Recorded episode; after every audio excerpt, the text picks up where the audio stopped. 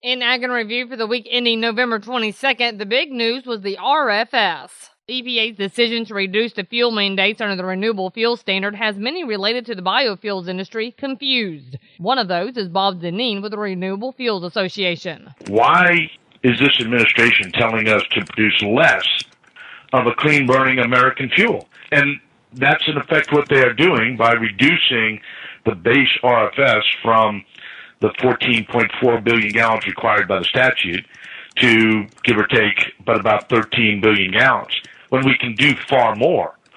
we are uh, in the midst of harvesting the single largest corn crop in our nation's history, 14 billion bushels.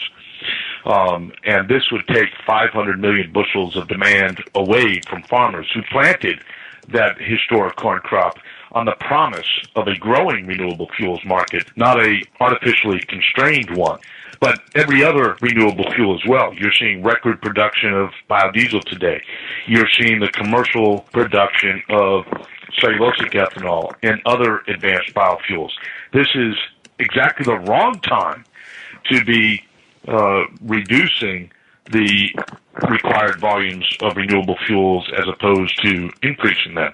However, as usual on the issue of renewable fuels, the ag industry is again split on EPA's decision as a coalition of livestock and poultry groups released a statement applauding the action, saying that the inflexible RFS mandate continues to have a detrimental impact on the economy and makes feeding animals risky because our industries are not competing on a level playing field. The statement goes on to add that even though the reduction is a step in the right direction, it's the responsibility of Congress to find a lasting solution to put livestock and poultry producers back on equal standing in the marketplace. And the other big news of the week was the continuing negotiations regarding the Farm Bill, as Hiram Spearman has those details. Still no Farm Bill from Washington, but House Ag Committee Chairman Frank Lucas of Oklahoma said this week, we're getting closer. The recent negotiations has been on whether to give producers a choice of a revenue-based or a price-based support, as the House Agricultural Bill says, or give producers both types of coverage as the Senate bill does. The House bill has a choice of a price loss coverage, or a PLC, which pays when the market falls below a reference price.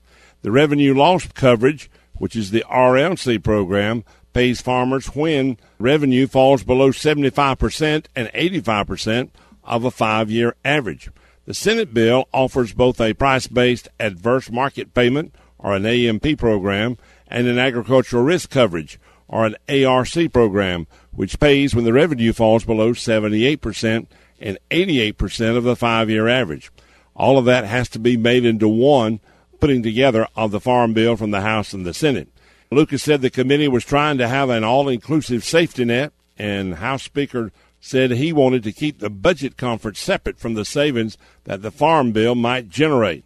Some wanted the savings to replace the sequester cuts which are now about 5% and expected to go to 7.2 next year. Representative Lucas said he would not predict that a deal will be done by Thanksgiving. And a good thing since they were not able to reach a consensus this past week before all the members left for the Thanksgiving break. And speaking of that break, we'll be taking one as well, and therefore we will not have a podcast for next week, but we'll return on December 6th.